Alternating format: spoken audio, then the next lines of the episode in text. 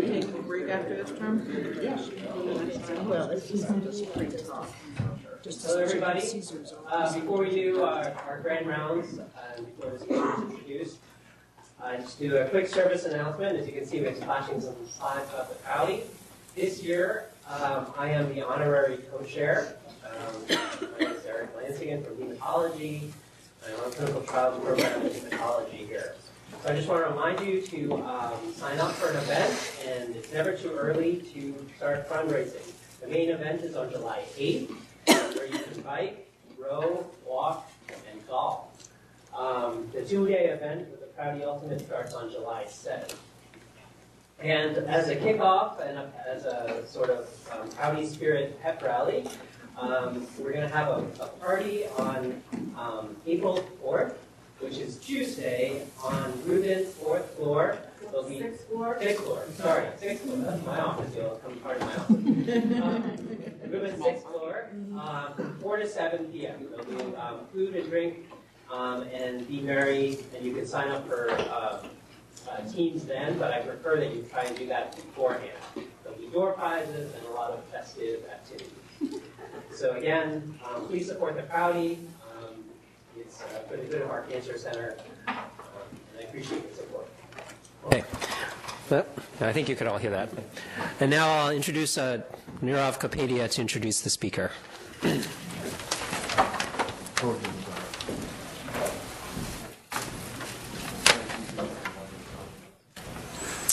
Hi, so um, welcome everyone in the room and those who are watching remotely. Uh, the following COI statement is issued by the Cancer Center. Dr. Herman has uh, had financial interests in the past year with grant and research support from Nucletron and also served as a consultant with BTG, AbbVie, and Oncosil. Uh, Dr. Hartford, who is the course director for this CME activity, uh, has reviewed the relationships which have been resolved by validating the content of the pre- of the presentation.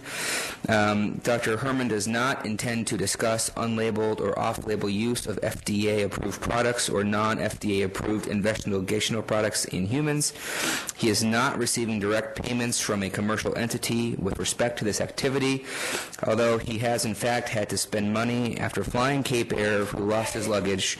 So we thank him for supporting our local businesses.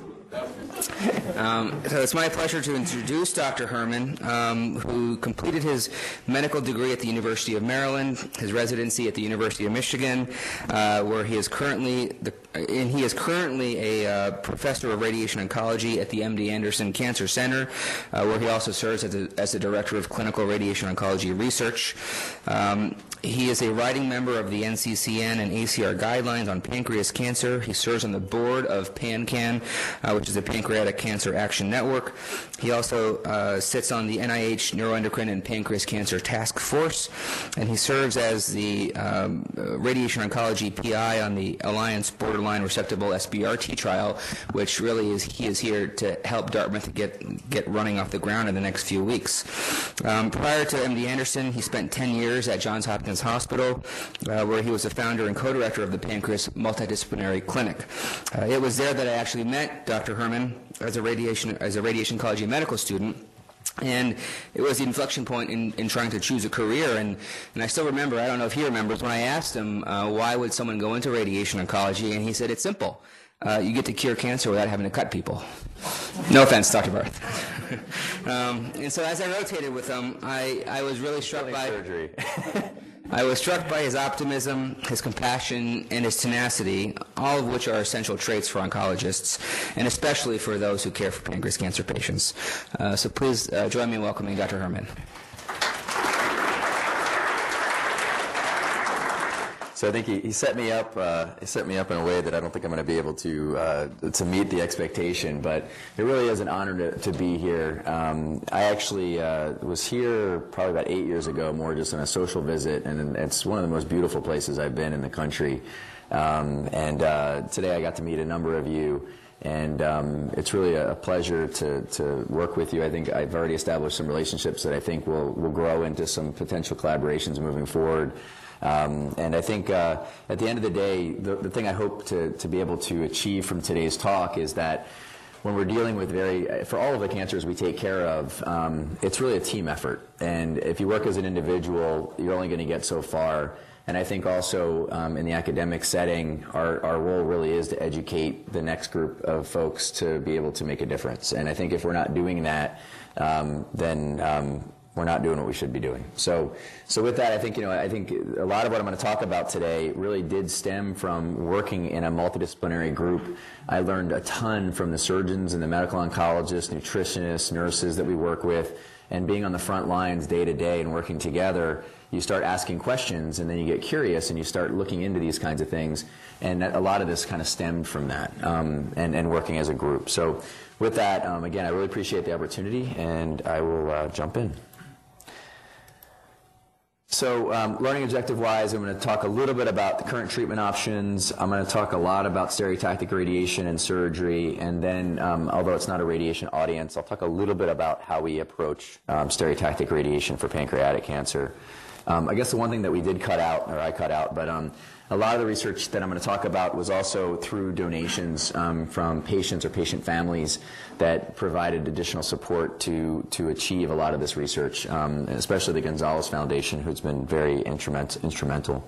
Um, so the, the main problem with pancreas cancer is really location, location, and it's pretty similar. It's it's pretty easy to see here that whether the tumor is in the head of the of the pancreas, the body of the pancreas, or the tail of the pancreas, Either way, it's in the very middle of our body. It's pretty much the hardest place to get to. Um, and the other thing is that from a radiation or a surgical perspective, all these things are in the way. So the vessels you can see, and this mouse isn't working very well, but um, you can see the, the vein and the artery here, um, and then you can also see the duodenum. And, and the, the take home here is that we have to be very careful with, with whatever therapy we're giving um, in order to be able to get the tumor out without injuring the patient. The other part of this is we rely very heavily on imaging. And it's, it's, a, it's a blessing and a curse in the same aspect. And, and the, the best way to think about it is when we talk about pancreatic cancer, rather than thinking of the typical TNM staging, we talk about it in a very straightforward way. It's resectable, meaning can it come out? It's what we call borderline resectable, which keeping it kind of straightforward is it's up to 180 degree involvement of the main arterial structures, which, is, which are primarily the superior mesenteric artery or the SMA and the celiac artery or the celiac axis. And here's a good example of just outlining, you can see where the red arrow is. This is the SMA right here, and you can see this dark hypodense mass that's right up against it. And you could argue, uh, maybe just by a show of hands, real quick, just to kind of keep you interactive here, um, how many people think it's less than 180 degree involvement of that vessel? based on what you're looking at. Let me see a show of hands if you think that the tumor is involving less than 180 degree involvement of the vessel. Nobody. Okay. Well, so how many more than 180 degree? I guess obviously everybody. Okay. So, but as you can see, there's a very big difference between this one you can argue that some of the very skilled surgeons in this room, if you give some therapy, you could probably skeletonize or maybe still get that tumor out, or even a little bit of shrinkage could make that happen. In this case, you could see the tumor is completely encasing the vessel. So it'd be a deep dive to really get this out. I mean, you're going to have to go down, and it's, it's just realistically not possible. So this morning we we're talking about this a little bit. This is really what we call locally advanced or unresectable, and then this is borderline resectable, at least I'm going to call it borderline in this case, which is less than 180 degree involvement. But the real challenge is, what do we do with these patients in between? And the reason it's important is because if a patient gets a label in the beginning as being locally advanced, in the very beginning of the trajectory of their care, and it's done improperly, they become essentially palliative from day one and it doesn't change very often. So this is why multidisciplinary care is really important to have more than one set of eyes looking on these patients and making sure that they get put down the right path in the very beginning. For those that are interested, um, this is the long version of it, and this is uh, kind of the definition of what is borderline resectable has changed over the years. And now this is the most updated based on the Alliance trial that I'm going to talk about in a little bit, which is a um, randomized trial for patients with borderline resectable disease.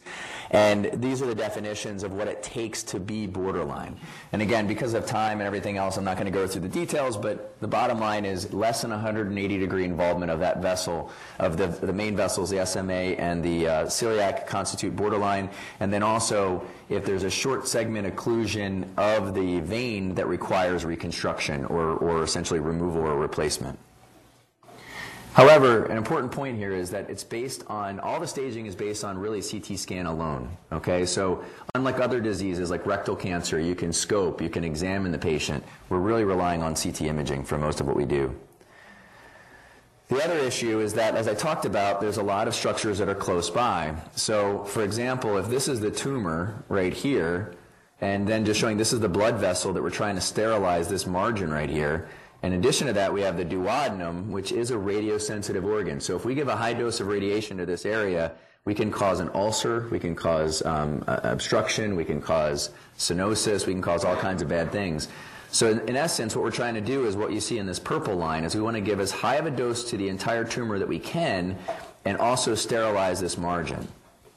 And this margin right here we call the tumor vessel interface. And, and because of this intimate association with the bowel right here, historically, we've been limited to the amount of radiation we can give. We can only give around 50 gray, and a gray is like kind of like a milligram of a medicine. It's a way we describe what we do. It's actually joules of energy deposited per kilogram of tissue. But the bottom line is it's based on density, and it's based on absorbed dose that you can deliver. So the long and short of it is that you want to, again, you want to give a really high dose to this area, and you want to spare the duodenum as much as you can. So that being said, what's the data out there right now for what's the role of radiation in pancreatic cancer in general? And I'm going to focus in the first part of the talk for just kind of the locally advanced disease, and that's that group where historically they're not surgical. These are patients that we give chemotherapy, we give radiation, and we try to manage toxicity and nutrition, and then we just watch them and hope that they do okay. That's basically what we do at this point. So this is one of the largest trials that looked at the role of radiation, and this was for unresectable patients. They go to gemcitabine alone or gemcitabine plus erlotinib.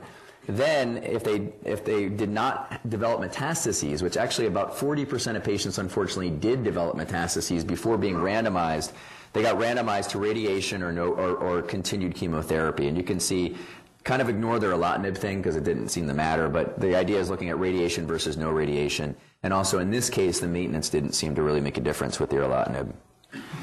So if you look at these curves, it's pretty straightforward that you look at the curve and you say, well, it looks like radiation didn't really do anything. Um, so therefore, this has led to a lot of the oncologists, and I don't know if there's, I, I try to remember who's in the room, but um, you know, a lot of the oncologists across the country will say, well, there's no role for radiation in pancreatic cancer. However, I just want to stress a couple nuances. So again, only 60% of the patients that got enrolled actually made it to radiation. Okay, so that's important to stress that the chemotherapy wasn't very good. And then there was a significant benefit in local control. Well, local control is only going to provide a survival benefit if you can control systemic disease. Okay, so I, I, think, you know, just to be devil's advocate here is that I think if we have better chemotherapy, like other diseases, perhaps the role of radiation could become more important. In addition to that, if you actually read through the article and read the fine print, you can see that out of 449 patients, 4% of patients actually were explored by a surgeon. And out of the 11 patients, there were 2.5% had an R0 resection. But what's interesting is the median survival was 30 months for those patients that made it to surgery. Sure, you're selecting patients, but that's double of what the other patients had. So it starts making you think, well, maybe some of these patients aren't palliative. Maybe we should be more aggressive in some of these patients moving forward, but clearly we, we need, you know, maybe some better therapies, and I'll, that's what we're going to talk about now. So I look at it as in a disease where, uh, just to give you a little bit of background, for pancreatic cancer, the five-year survivorship for resected patients is 20%, and the overall survival is 4%. Okay, and it's increasing. It's actually now the third greatest killer of all the cancers that we take care of and we manage and it's and the incidence is increasing year by year, and we're seeing more and more younger patients. So it's it's a really bad cancer. So I think we need to you know roll up our sleeves and try to think how we can work together to improve the outcome of these patients. And I would argue that the surgeons have done about as good as they can do, but from a chemotherapy and radiation perspective, there's room for improvement. So what is the optimal chemotherapy regimen? So we talked about the gemcitabine and the erlotinib really haven't been doing a whole lot. Well, since then, there's been two, very well, but there's been two big trials. One is looking at what's called FOLFIRINOX, which is 5-FU, irinotecan, and oxaliplatin. So it's a three-drug regimen. And that was compared to gemcitabine alone in metastatic disease. And actually, if you look at gemcitabine alone for metastatic disease, it's about six months. So this was almost a doubling in survival with this regimen in patients with metastatic disease. And in addition, if you look at the other regimen, which is gemcitabine and nab-paclitaxel or Abraxane, that's a doublet therapy, that also showed a similar survival benefit when comparing to gemcitabine alone. So now, finally, after I started, so I started practicing um, at Hopkins uh, back in 2005, and all we had was 5-FU and gemcitabine. So at least now we have something else that we can give our patients and ideally help control the disease. And I think why this is so important is that as a surgeon or a radiation oncologist, we're both in the local control business. At the end of the day, if we can't control metastatic disease, there's really not much of a role for us to be definitive or potentially curative. Well, that sounds all that sounds fine and good, but what's the rationale? I mean, does it matter? Do we really need to give radiation? Why don't we just give chemo and surgery? Is there a rationale for giving more intense local therapy? Well, one is that again, we've only gotten about 20% of patients to surgery. That's not enough if we think that's the only way to cure these patients. In addition, we published a study at Hopkins where we looked at autopsy patients. So we actually, you know, patients died and they were kind enough to donate their bodies to science. And we actually, Dr. Iacobuzio, who's now at Sloan Kettering, amazing person, um, did a lot of research looking at patterns of failure. And what was really interesting is 30% of all the patients that died of pancreatic cancer died of local disease. Now, a lot of the medical oncologists were shocked by that because they all just assumed that everybody with pancreatic cancer died of metastatic disease. So again, that starts making us think, well, maybe there are select patients that we can actually cure if we can control their local disease. In addition to that, you can see that there's other data, like it's at MD Anderson, they found that 60% of patients actually had local progression only after chemotherapy. And, you know, as we showed you earlier, location, location, if the tumor is growing and pushing on things like bowel, um, stomach, and other things, it can cause all these different problems of obstruction. Patients can't eat, they feel sick, they get bloated. Um, there's just not many things. And also, if they're sick, they can't get more chemo. So it's, it's sort of a vicious cycle. So there's been a lot of advancement in the field of radiation oncology, and it's been really cool for us because to give you a sense, this is what I was doing 11 years ago. This is a patient, and this, you can see it kind of the outline here. This is after surgery. We would give adjuvant radiation or, or post-surgical radiation, and we would give about 30 days of radiation, and these poor people would fly into Hopkins, and they would stay at a hotel, and they'd come in every day for 15 minutes, and they'd then go back home. And we were giving concurrent gemcitabine. It made them sick. They didn't do very well. And, you know, it just wasn't a great treatment option. And then we had what's called IMRT or intensity modulated radiation therapy. The best way to think about this is larger mag lights or like, you know, the flashlights we had when we were kids that we're able to modulate. You can change the beam as you're going around the body, and now we're able to make it much more conformal. And you can see here, you know, the very focused radiation, the colors are co- covering the tumor plus a small margin or the tumor bed, but we're sparing all the areas out here, especially bowel. So all of a sudden, patients weren't getting as sick with radiation. So we're able to give a higher dose, give more focused radiation. Well, you guys probably don't know this, but when we breathe, our tumors move, or not tumors, hopefully we don't have tumors, but our pancreas can move about a centimeter or even a centimeter and a half when we breathe. So we realized if we're trying to give very focused radiation, we need to control the breathing. So we created, um, our, our physicists created what's called active breathing control or breath hold devices, where they wear these little goggles and they can actually see, and I think I have some slides, um, where they can monitor their breathing. They can take a deep breath and hold it, and it basically freezes the tumor in place so that we can hurry up and radiate and then let them breathe again. So it allows us to be really targeted.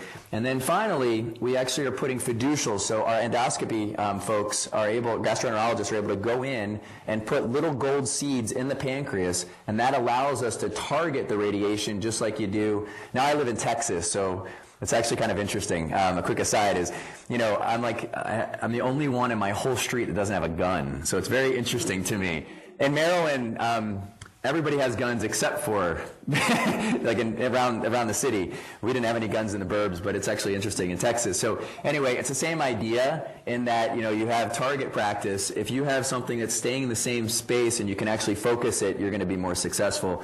So long and short of it is that this is what we're left with now. So you can see this is the tumor, and literally we're putting around two to three millimeter margins around the tumor. Why is that important? That's important because dose matters if we're going to try to sterilize a tumor or sterilize that margin so our surgeons can get the tumor out. And if we can't get a high enough dose in to sterilize that area, then there's a good chance it's going to come back or our surgeons aren't going to be able to get it all out effe- effectively. So, and what do they look like, by the way? This is they look like a little piece of rice. So they're very tiny. They're made out of gold, and um, you know it's interesting. Um, we've had a couple patients that have gone to surgery, and they want to keep them. So the surgeons actually pull them out, and um, one person made a necklace out of them. So I, I guess it was a it was success. I guess right. It was in there, and it was unresectable, and then it was able to come out. So it's something to celebrate. Um, the other part of this that's important is is uh, you know in radiation oncology we're also very specific about physics. So if any of you are engineering majors, the idea there's a lot of opportunity um, or physics majors. Um, what this is here is we contour every single structure that's near the pancreas, and then we know down to like, you know, essentially a, a, a centigray, we can tell you what the dose each structure is getting, at least in theory. So that allows us to create specific dose constraints. So as we have a trial, we can say, I only want the duodenum to get this amount of dose. And if it gets above that, we know the risk of toxicity of that organ is going to be higher. So we became more scientific as radiation oncologists as opposed to just kind of saying, well, I hope I miss the bow. So we're much more, much more specific. And then as I mentioned before, the respiratory, respiratory control. Um, there's a lot of fiducials out there. This is more for the radiation oncologist, so I'll skip through those. So in the end, what we're left with is this. So this was actually the first patient I treated. I was scared to death. It was on a clinical trial. Um, he was 87 years old when I met him. Um, he was actually sent to hospice, um, but we have a trial that we treated patients with just gemcitabine alone and five days of radiation. He wanted to do it, um, and uh, I told him he has to go home and he has to get out of a wheelchair and eat enough before I'm going to treat him. His daughter took him home, gave him all these shakes, and got him stronger. He came in. We were able to enroll him on the trial, um, and uh, I have HIPAA approval for this, by the way. But this is his plan, and you can see the duodenum. Look how close the duodenum is, and this is why we have to be so exact. Okay, it's very close. In addition, this is what we call dose volume histogram. This is the dose of radiation we deliver. This is the volume of each structure, and each one of these lines represents a structure. So the duodenum is in here, the spinal cord, the kidneys, and you can see a simple area under the curve. All these structures are getting lower doses, whereas the tumor, what we call the, the planning treatment volume, is basically just the tumor plus a volume around it for error setup. And you can see that the tumor gets a much greater dose than uh, the normal structures. And as mentioned, this is the dose constraints that we use to make sure that we don't hurt the patient ideally and helps make sure that as we deliver treatments in other centers like here, that you know, we're, we're kind of following the same paradigm as we treat these patients. So that sounds good. I mean, it's great that you have all these new toys and you have everything else, but what's the data? You know, what, what are the results out there and, and should we be doing this for our patients? Well, a quick little historical perspective is that um, Albert Koong at Stanford got a new CyberKnife machine, and he only had time allocated on the machine to do one treatment. And he took a pretty bold approach, and he gave 25 gray times one dose. Um, and I mean, the good news is that it did control the tumor in 95% of the time. There was no growth in 95% of the time at one year. But unfortunately, 40% of the patients had duodenal ulcers or toxicity. Um, so clearly, that's a problem. Um, so the idea was if we spread out the radiation over a longer period of time, and we do it over five days, the bowel has a little bit of a chance to recover. And then, as mentioned, we, we instituted a lot of changes and improvements to make it a little bit better. Um, and as you can see, unlike breast cancer or prostate cancer, where we have hundreds of patients or even thousands of patients. With, with pancreas cancer, these are small numbers. So, it, you know, all of them are less than 100 patients. But at least it's some data to show you that the, the survival appears to be around the same as what we give with five weeks of radiation. So with five weeks of radiation, roughly for locally advanced disease, the median survival is around 12 to 15 months, okay? So with only five days, um, we're actually able to achieve around the same, if not slightly better results than we get with five weeks of radiation. And the toxicity now, as you can see, has dropped down dramatically. However, this was all retrospective data. And I, I do believe that if you're going to do something, you should do it on a trial, ideally. So this was a trial um, with Stanford, Sloan Kettering, and, and, us, and this actually originated just by three of us meeting at a meeting and saying, let's try to do this. We did this with a donation from a patient. This was strictly a shoestring budget, and we all did our own central review before treating the patient. So it was a very low budget trial. Um, but long and short of it is we mimicked the 25 gray times one trial, and we did gem alone, and then five days of stereotactic radiation, and then patients would stay on gemcitabine um, for maintenance. And you could see that our primary endpoint was actually a toxicity rate of going from that 40% that you saw in the 25 gray times one down to 20%. So we just wanted to decrease it by 50%, which is a very straightforward goal. But then we had a lot of other secondary endpoints. We actually got PET CT, we did quality of life analyses on these patients, and actually when the fiducial was being put into the pancreas, we did multiple passes of, a uh, of an FNA and made a cell block and actually sequenced that cell block. And we're now writing, we're now getting that data. So for this one small trial, we were able to get a lot of cool things out of it that I think will help us learn some things about these patients down the road. So this was published a couple years ago, um, and you know, again, it's just gemcitabine plus five days of radiation. The median survival was, I think, a, a reasonable 13.9 months. Now, I would go to national meetings, and they're like, "Well, this is no better than, than standard radiation. It doesn't give you any real benefit." And my argument was, "Well, I mean." It's five days. There's no chemotherapy necessary, and the toxicity is almost nothing. I still be- believe it was a step in the right direction to demonstrate that it's, it's something we can offer our patients. But what about toxicity? Um, you can see that acute GI toxicity, as I mentioned this morning, most of my patients would go to a ball game that night. They, they felt well enough to go have a beer and a hot dog that night, so that's a huge improvement.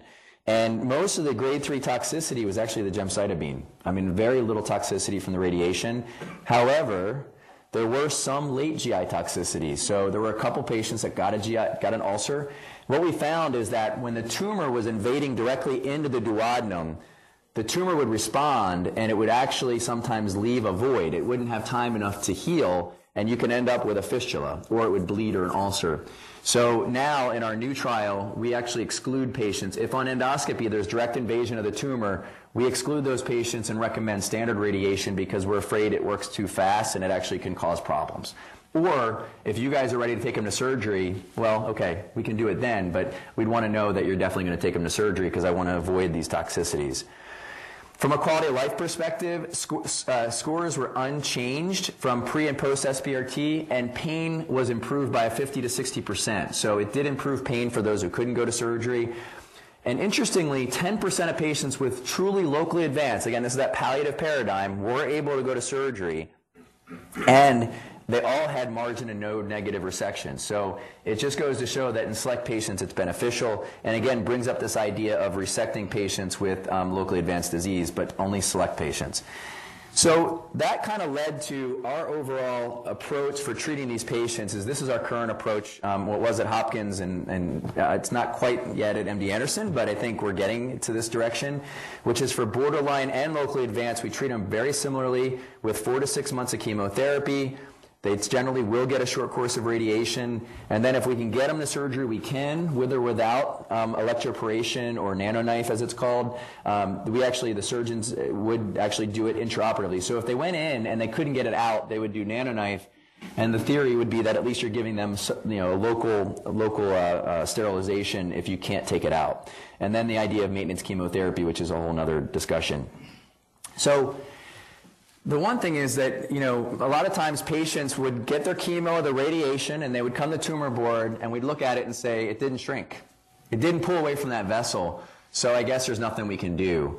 And I think the take home is we've learned from a number of studies that I think of it as I kind of call it like the muffin phenomenon. Um, you can take a muffin and you put it in the oven. That's kind of a silly thing, but it makes sense to my patients. So you take a muffin, put it in the oven, okay, and it looks like a muffin, but if you don't cook it enough and you take it out, it's very gooey and you, it sticks to things. Okay, I almost think of it for the surgeons. That's kind of like what a non-radiated tumor is. It's kind of stuck to things.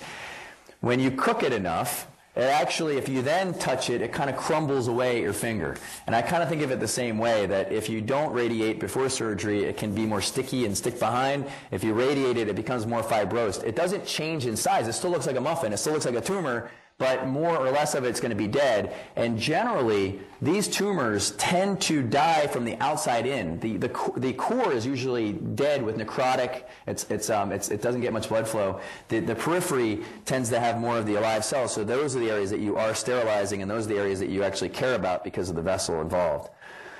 So, um, what about other centers? And you know, if you dig through the literature, you can find that there's a number of other studies at, other sites like Moffitt and, and Harvard where they have taken some locally advanced patients to surgery after chemo, after radiation, and in these select patients, if you look at the literature, the median survival is around 30 months. So if you can get them through chemo, radiation, and surgery, you are doubling or even tripling the survival compared to those that don't make it to surgery. So if you're going to do this, how do you select these patients? And I'm not going to get too detailed, but this is just sort of the paradigm is in the event that they are quote unquote unresectable, um, then what you want to ask is, is the GDA involved? Meaning that that's the vessel that goes that you would actually rely on. If you're going to remove the celiac axis, you have to make sure that there is vessel flow to actually get to the other um, the other organs. Um, and then also is if is are they a candidate for IRE? And in those cases, in, you know the surgeons would sometimes go in and explore these patients. Um, is there treatment-related fibrosis? And one way to do this, you get a PET scan that can sometimes help you identify whether there's viable disease or dead tissue there. And also, there's varying degrees of locally advanced disease. So locally advanced disease potentially could mean resection after maximal neoadjuvant therapy. And then here's the way we just broke it down. We actually renamed locally advanced disease into a 1, 2, and a 3. And the locally advanced 3 is really just those that typically are just not able to go to surgery. They're not surgical candidates. But for the locally advanced 1 and 2, which were that in between those two, like where it's really locally advanced and not so much, those are those patients that we try to get to surgery. So what about the data? Um, so if you look at the 117 patients at, at, Hopkins between 2010 and 2015 that had truly locally advanced disease based on multidisciplinary involvement or review, um, and then went, got um, chemo and radiation followed by surgery, these are the results that I'm going to show you now. Um, the mix, there was a mix of chemo. Part of this is because patients with poor performance status tend to get more of the gemcitabine-based regimen. The good performance status patients tend to get FOLFIRINOX. Um, about 40% got at least four months of chemo prior to the SBRT. Um, and if you look at the overall group of patients, we now see a little bit better improvement in survival. So instead of being you know 15 months, it's now 20 months. And if you look at looking at um, subgroup analyses, you can see that getting multi-agent chemo had a better survival. Getting FOLFIRINOX-based regimen was a little bit better. And if they got at least four months of chemotherapy, they tended to do better. Now keep in mind, all these patients got radiation, so there's not a radiation in this group. They all got SBRT prior to surgery.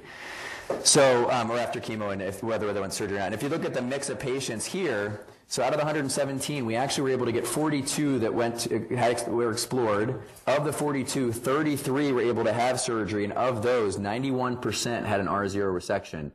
Um, and then six got IRE, which is the where you again put the probe and, and actually kind of um, uh, cook the rest of it. Um, and then those that did not get surgery, as you can see, the most common reason was for distant metastases. So what we're kind of doing is we're weeding out those who really don't benefit from a local therapy or surgery and really trying to be more aggressive for those who are surgical candidates.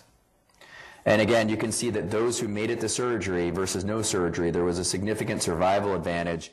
And really, it's approaching now in our most recent data, it's approaching three years for those who actually get to surgery skip over that. Um, what's it look like? I mean, the surgeons can tell you more than we can, but you can see that it is very focused. So here's the fibrosis, and you can see us missing. It's, it's very focused around the area that was supposed to be treated and missing the area that's not treated. So the next question is, what are the pathologic outcomes? And I guess the best way to think about this is if we do chemo, do we really need radiation? Whoa, I hit something. Oh, it's okay. It's not what you see, it's what I see. Okay. The screen is a touchable screen, by the way, for those that don't know. Um, so the question is, is, do you really need the radiation here or not? And here's an example again of where the tumor shrunk after chemo and radiation, and this patient I thought would never go to surgery. Believe it or not, the patient had a margin negative resection. Did end up dying of metastatic disease two years later, but actually did pretty well from a local standpoint. So I, I think this is, so are there any medical oncologists here? Got one in the back. Okay, yeah, two of you guys. So um, I don't know if you know if you know um, Andrew Lo- um, uh, Andrew um, Ko um, at UCSF, but I kind of love this. He's a friend of mine, so I can kind of say this. But if you look at this paper, okay, it just says here: preoperative FOLFIRINOX for borderline resectable disease is radiation necessary in the modern era of chemotherapy? And I think the point is, I mean, he's showing that there's good results. Don't get me wrong. I mean, our serial resection rate is actually 91 percent in the 22 patients that they treated with FOLFIRINOX alone. And then the radiate, but the thing that's kind of funny is there's only four patients in the radiation group.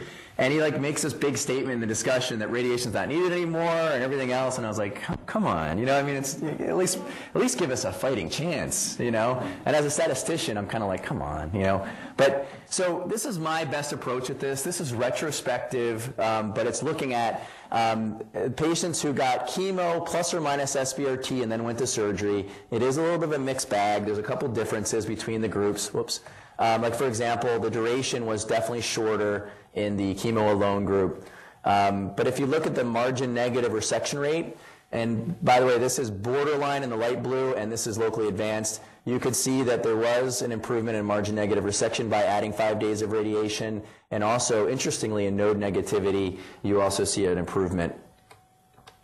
Um, what about pathologic complete response rate? So this is when we talk about when the surgeon looks at, takes it out and the pathologist slices through it, they say, are there any cells left in that tumor? And interestingly, if we looked at the path reports, we had about a 20% path CR rate. We had the surgeons, actually, Ralph Hruban didn't believe it. So he went back and looked at all of them. And it turns out when he was all said and done, it was like 10%, right? So it just goes to show, I mean, it's hard to get a complete response. Um, but long and short of it, if you look at the, the mixture of what we call near path CR and path CR, between the two regimens, you can see that, I mean, we're doing okay. 8% is not bad, considering usually 1 or 2% is what you see. And this is central review. Um, but zero with chemo, and then you can see near path CR, you also get an improvement with SBRT. So by adding five days of radiation, you know, at least you can argue that it appears you're getting some improvement with the radiation. So the studies that are going to the studies that are going to look at this moving forward this is actually um, Albert Koong, who I mentioned, actually just took the job at chair as chair of our department at MD Anderson now, so I get to work with him, ironically enough.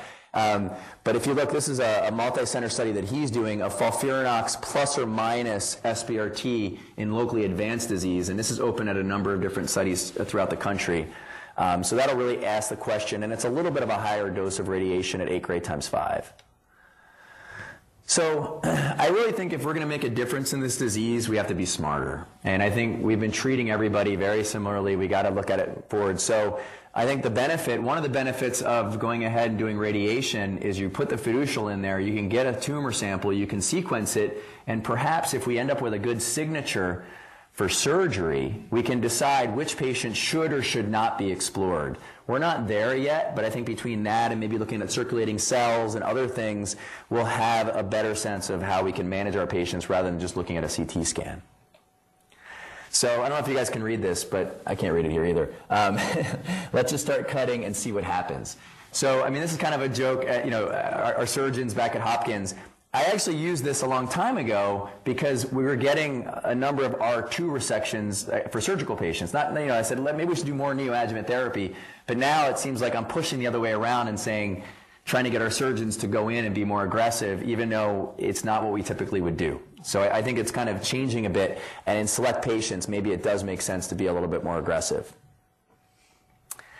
So in summary, you know, we, we kind of keep the door open. Um, and again, if patients have no distant metastatic disease, good performance status, stable or improved CA19-9, and it's been less than 12 weeks since the stereotactic radiation and the chemo, um, these are patients that, that we were exploring.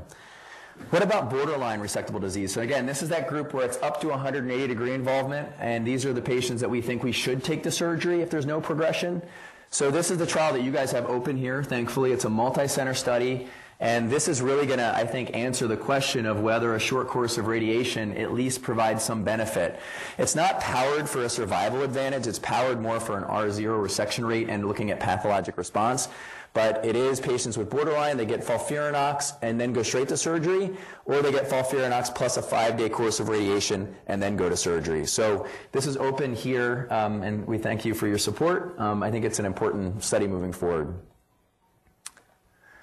So, in conclusion, I, I think you know the things that we're learning, and again, I stress that that this is a single institution data. It's emerging. I think there's enough studies that are there's other sites that are looking at similar paradigms, like Harvard and other places, and you guys here are, are very preoperative and neoadjuvant. But uh, I think multi-agent chemotherapy should be given when possible. I, the data suggests that FOLFIRINOX can be better, but also those patients have a better performance status, so it's hard to really make arguments. SBRT does appear to improve pathologic response rates. Um, select patients with locally advanced disease maybe could be resectable. And I, I stress, though, that even, this is important too for the medical oncologists, even with stereotactic radiation, patients are living longer, but these patients that are living three years, I'm seeing local recurrences. So I don't think the dose is still good enough. I think we still have to do better. Um, or the chemo, or we need better maintenance therapies, I think is the other part that we don't have right now. Um, I always stress that pain, you know, the P's of pancreatic cancer are control pain. Don't forget pancreatic enzymes, PanCan, and, and multidisciplinary. And you guys have obviously your own multidisciplinary uh, pancreas clinic here too. So in the last couple minutes, I'm just going to go through some of the future directions. And I, I think that as I discussed earlier, CT in itself is really not good enough um, for us to make these decisions. And, and I, I feel bad putting our surgeons in, in a tough situation a lot of times. So some of the things that we can maybe do is look at PET imaging before and after therapy. And, you know, if they have, if they have no avid disease, maybe we leave them alone. If they have avid disease, we go in or, or kind of make decision based on that. I mentioned sequencing, doing uh, you know cell blocks, and also looking at maybe circulating tumor DNA. Um, and the idea is that if they're circulating cells, maybe not take them to surgery, maybe observe them or give them more maintenance chemotherapy. Here's an example of one of the patients I treated um, who had PET avidity um, up front and actually had um, no PET avidity after, and it's actually hyper, you can see it's hyper exposed here because you can see it's much brighter here. Um, this patient did end up having a path CR. So I think it's, it's, it's a way to kind of help us assess moving forward. And if you look at our trial, actually, we did see a decrease by about 50% in looking different aspects of uh, PET. And then finally, one of my residents actually looked at quantitative PET or PERCIST and found that we could actually come up with a little bit of a signature based on glycolysis activity and other things in PET that actually predicts for pathologic response. So I think that this might help us moving forward. Actually, this is it. I forgot to put this in here. So, um, so again, looking at total lesion glycolysis, it's interesting that if you had a you know 25 or less, a path CR it was like 83%. If it was greater than 100, it was like 9%. So it's it's not perfect, but it was something that we can kind of look at. Um, the other one you guys might anybody hear of DPC4 or SMAD4? Um, so this is the idea of this is that uh, when we did the autopsy study, we found that one of the mutations called deleted in pancreas cancer 4 or SMAD4, um, if it was mutated, those patients tended to have a more metastatic or systemic paradigm of disease of their trajectory. And if it was wild type, they tended to die more of local disease. Um, we've now looked at this and tried to validate it. It's not that easy, unfortunately. I think there's a lot of other features. But again, the idea is if we can kind of understand the, the pathogenesis, we can maybe make better decisions. Um, this is actually some autopsy data, and this is interesting. If you look at a local recurrence, I just want to show you what this looks like up close and personal. So you can see the suture margin. This is, a, this is an autopsy patient, a patient who has died, and you could see that this is what the local recurrence looks like. I mean, I don't know, the surgeons, I mean, you can get a sense this does not look like an easy thing to go back in. And I think the point here is that whatever we can do to prevent a local recurrence, if we can do it with little, limited morbidity, we should try to do that. Um, the other thing to think about is that um, if we can give hardcore therapy earlier in the neoadjuvant setting, it gives these cancer cells less time to mutate. And uh, again, because of time, I'm not going to go into a lot of detail, but I think the point I'm trying to make is that we're understanding that there's what we call these trunk or founder mutations. So when the tumor is developing, it's developing these sp- specific mutations. But then, as they metastasize, they develop these subclones that are very different and actually tend to be much more resistant to the therapies that we gave previously. So, for example, if you gave FOLFIRINOX and radiation up front and surgery and it recurs, the data is suggesting that when it's in the liver or the lung, they're completely different subclones with different mutation profiles. So that's why this cancer is going to be tough to, to really cure. We have to really uh, we have a lot of work ahead of us. And this is very complicated, and Chris Iacobuzio can explain it better than I can. But just to show you sort of this idea of the branching and how they, they mutate and they change, and it, it, can create either a liver met if it's one profile, and this is like a happier you know, clone in the liver, and this is a happier clone in the local tumor environment. So maybe eventually we can get a better understanding of how to attack one versus the other if they recur. Um, this is an example of using PET and circulating tumor DNA. So the idea here is that you see the PET, and you can see that there's a high level of circulating tumor DNA, and now you can see the correlation. This is Max Diehn's work. Uh, this is actually lung, but you can get the same idea perhaps for pancreas, that you can follow the patient and use a combination of the two to make some treatment decisions. Let's get through that. The last part is um, I'm just going to kind of go right to you know, is what can we learn from animal studies and working together? So, you know, there's a lot of interest in looking at, you know, I guess mentioned this morning, you guys are actually doing um, uh, uh, uh, implanted, taking tumors and looking at it in mouse models, et cetera. Um, so the idea is, can we kind of recreate and do little mini mouse experiments with radiation. So we now are able to do pancreas SBRT. Put a little fiducial in the mouse. Um, you, you give stereotactic focused radiation. And so this provided a platform that allowed us to look at this is actually with Rich Tuli, who was a resident of mine at Hopkins, and we looked at PARP inhibition and looked at just giving stereotactic radiation with or without PARP. And the activity looked pretty good. Um, he then reached out and asked for some support um, to do this trial, which was a single institution study at Cedar Sinai. And it was a pretty straightforward study of looking at um, uh, patients got upfront chemotherapy, um, and then they got three weeks of radiation with a PARP inhibitor. Um, and just to kind of show you, um, he's getting ready to publish this now. Um, and it, it, does show some interesting, the, the, toxicity was a little higher than what you see with stereotactic radiation because it was given over three weeks with gemcitabine. Um, but I think the interesting thing here is that we talk, the oncologists talk a lot about BRCA or BRCA, and you know, it's looking at tumor DNA repair. And the idea is if there are um, errors in DNA repair, perhaps these are the patients that are going to respond better to platinum agents and or radiation and for this matter, PARP inhibitors. And, and you know, again, you could see that if they have a specific mutation profile um, with, within the homologous recombination pathway, the base excision pathway, um, the mismatch repair pathway or the Fanconi pathway, you can see that these patients actually survived longer and had better responses than their counterparts. So I think moving forward, using combinations of, of you know, um, uh, PARP inhibitors, radiation, chemotherapy, immunotherapy. This is really how we're going to hopefully, and, and selecting patients based on their profiles can take us to the next level. Um, all right, so the very last part is just the, the, the, from a vaccine perspective. I don't know, the slide didn't come out very good, but one of the things is that there's a couple vaccines that are out there, and this is called a GVAX vaccine, which was um, at, at, Hopkins. And long and short of it is it was derived from two patients that had a, a Whipple surgery. Um, it was um, the, the tumor itself was uh, uh, perpetuated, um, and um, and the idea is you take these cancer cells that have been irradiated, you add GM-CSF, and it allows sort of a hyperregulation or hyper um, uh, stimulation of the immune system. Well, by itself, the idea is, you know, can you give radiation to enhance what's called an abscopal effect? So the idea is that you radiate the tumor, it releases these antigens, and then ideally, if you can give something to further stimulate the immune response, these tumor-specific T cells can then go out and attack systemic disease.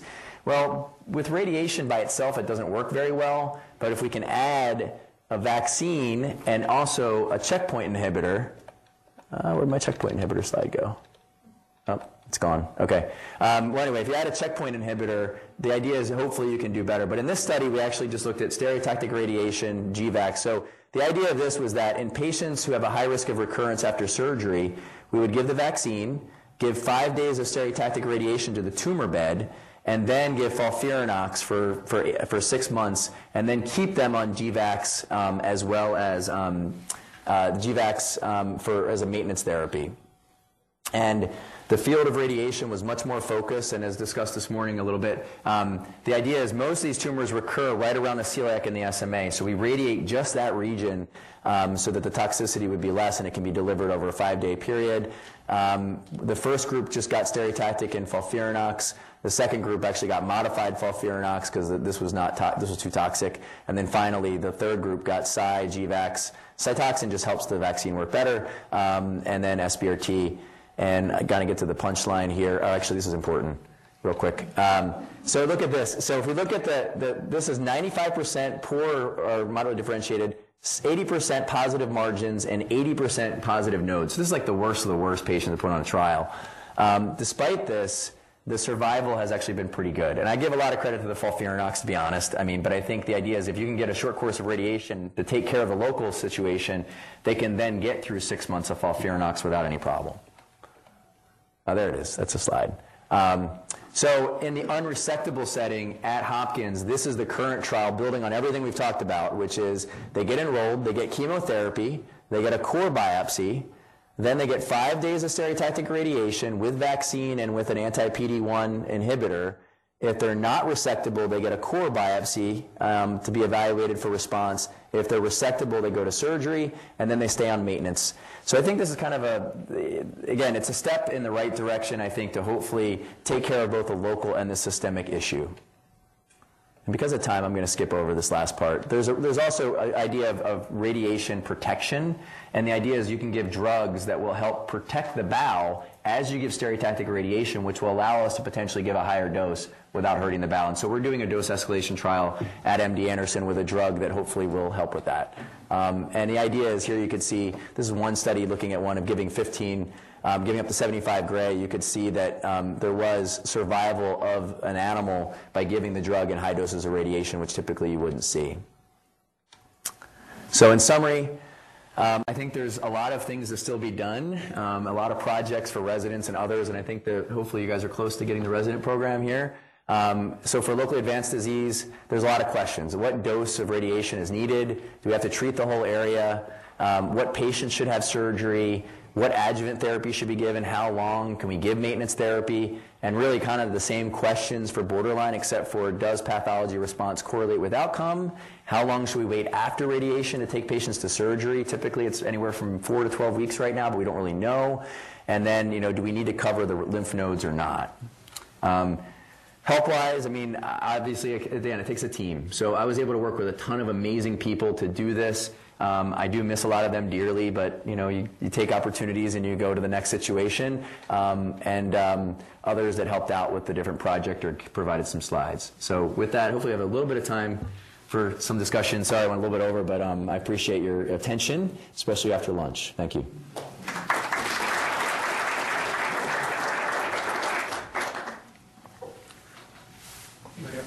When you look at the, going back to those last slides on the immunotherapy, it makes a lot of sense, I like the abscopal effect and then the idea that you're going to expose tumor antigens in the context of radiation, or SBRT, I guess in this case. You, even before you do that, like in your own, even in I saw some of the slides this morning, like in your older data sets, where you looked at like past CR response, can you see differences in TIL, pre and post, or post SBRT that's different from external beam or IMRT? Yeah, it's a good question. Um, we're doing that right now. So of the 100 and 80 or so patients that have gone to surgery after SBRT. We do have a little bit of a mixed bag of, of patients who went like three weeks after surgery and some that went 12 weeks after surgery.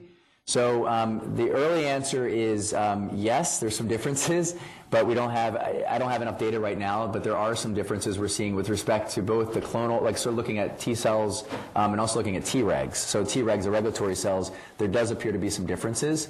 Um, clearly, there are more macrophages, um, and some of them are not the good ones, so that's sort of the trade-off. Um, so the idea is maybe, again, giving some drugs that might assist with, you know, sort of uh, modulating the tumor microenvironment to be most beneficial. The other theory is that maybe um, uh, Silvia Formenti, who has done a lot of radiation work, um, and Bob Vonderheide at Penn, there's a lot of discussion of maybe we're going too high. So if you're going for an immune response, maybe a single fraction of 15 gray is really what you need. If you're going for more of a pathologic response, then you're going with higher doses. So I think it comes down to like if we're going to really, if you think about it, we are talking about this this morning. The real, real role of immunotherapy is probably the oligometastatic disease. So if you can give, you know, chemo, SBRT to a couple lesions like we're doing in lung right now, and then adding, you know, um, checkpoint inhibitors, et cetera, maybe giving a, like a single fraction to those lesions might be more beneficial. But I think that's also why we're doing the other trial. We're trying to get a sense of, of what it is. And even for those that don't go to surgery, by getting a core, we're, we're going to be able to look at the tumor microenvironment for all patients. It's not perfect, but it's kind of the best we can do.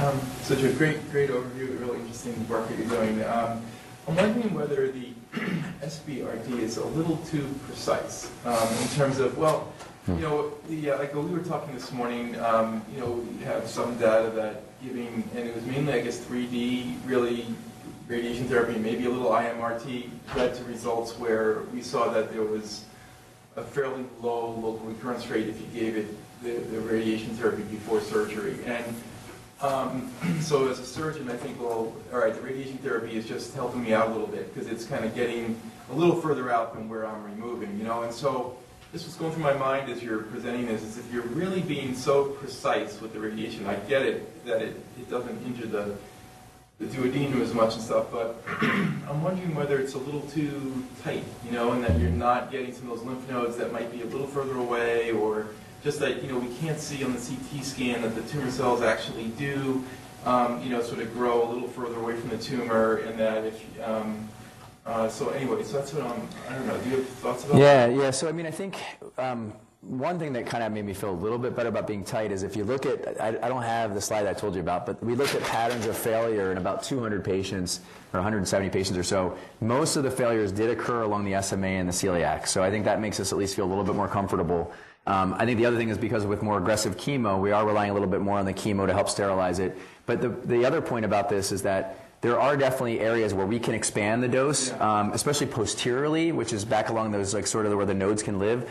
And I really wanted to do that on a trial, but my concern again is that the bigger the volume we make, the bigger the risk of maybe causing toxicity. And even in borderline studies, if you look across the board, only about 65% of those patients actually make it to surgery. So my concern is that in, even in the borderline setting, 35% of patients are never, never going to go to surgery. And if chemo is doing a good job, I don't want to hurt those patients. Now, I would say in the neoadjuvant setting, specifically, I think we should definitely expand it. I think it makes sense. You try to cover the nodal volume. Um, and I actually would argue in the locally advanced setting, if we can definitely do it safer, treat more post, you know, treat again a wider net per se. Um, and, and in my own practice, I do treat a bigger area, what I, I call the fly zone, you know, where you can go, and I stay away from the no-fly zone, which is anteriorly. But it's just that conceptually, in, in a trial setting, you know, I, I really just believe in first do no harm, and I, I figure the smaller the better, and, and just at least to kind of, you know, to get us off the ground. Um, but, but it's a very good point, and actually, I've wrestled with this a lot, and I've talked to a number of the investigators about this, and we kind of landed on the fact that this is the first time a lot of people have ever done stereotactic. So it's probably better to be on the, you know, to be more careful because I worry that if we if we hurt a lot of people, our oncologists are going to not support this this Look at it agenda. Now, on local recurrence rates after, say, 3D formal IMRT or uh, SBRT. No, it's needed though. Um, I have it for SBRT, and I can show you there are a couple marginal recurrences, but not a lot. Um, so it's it's but it's something that I think we need to look at. Or Actually, why don't we let? Oh, sure. That's almost the same question, Joe. Thank you so much for the presentation. Almost the same question Dr. Bob posed, which is, um, for borderline, at least they're going to go for surgery. But for locally advanced pancreatic cancer, if we see positive nodes on the CT, is that... Oh yeah, yeah, yeah. If if you see a positive node, and um, generally, if it's if there's a node that's, I usually will get a pet to help me if I can through the insurance company. If it looks if it looks suspicious, I'm going to usually reach out and get it. Um, but if there's bowel there and you can't get to it, I'll treat standard radiation with those patients. So I still cover if there's if there's any nodal involvement, I'll either cover it with SBRT or I'll treat with standard. A visual. There's not usually a lot though after FOLFIRINOX. It's not that common that you'll see big juicy nodes afterwards, but sometimes you do.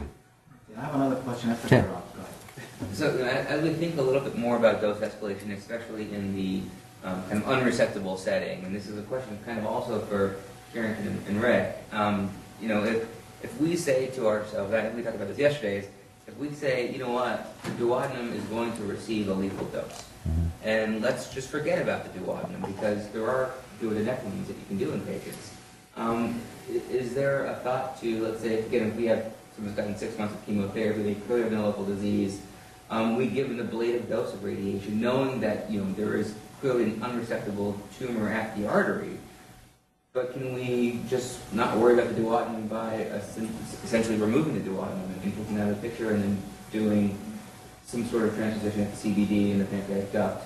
Uh, So doing a MIPPLE, as discussed this morning, doing doing a MIPPLE per se after uh, after radiation.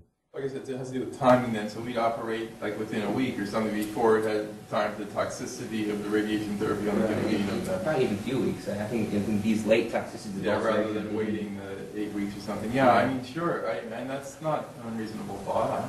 I think that's the idea behind, like, for the locally advanced, you do the chemo, you do the SBRT, and then you go in. If you can't get it out, you do IRE, and at that point, you could potentially do that, do that procedure. My only problem is that 80% of the people um, that I treated at Hopkins were not from Maryland or the region.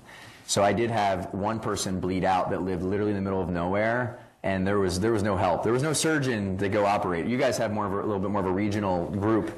But um, at Hopkins, like I, I really, um, you know, In this situation- it's one is too many. I mean, you know, if you have one person that has a toxicity, we all do. I mean, I, I would say probably with FOLFIRINOX, you guys see it too. I mean, we hurt people sometimes, and we don't want to, but it's just, it's sort of like to get some benefit. But that's why, again, I, I think I, I err on the side of being a little bit more careful, and especially there's people that are going to be enrolling on this trial from Alaska and other small places, and who knows where they actually they might live in a cabin in the middle of nowhere. So I, I think it, it's definitely something I think we should look into. But again, patient selection I think is going to be very key for that. It Um, be a priori surgical, you know, decision. right, right. You definitely. Absolutely do a duodenectomy. or- And I think if you're going to definitely take him to surgery, that's a whole other discussion.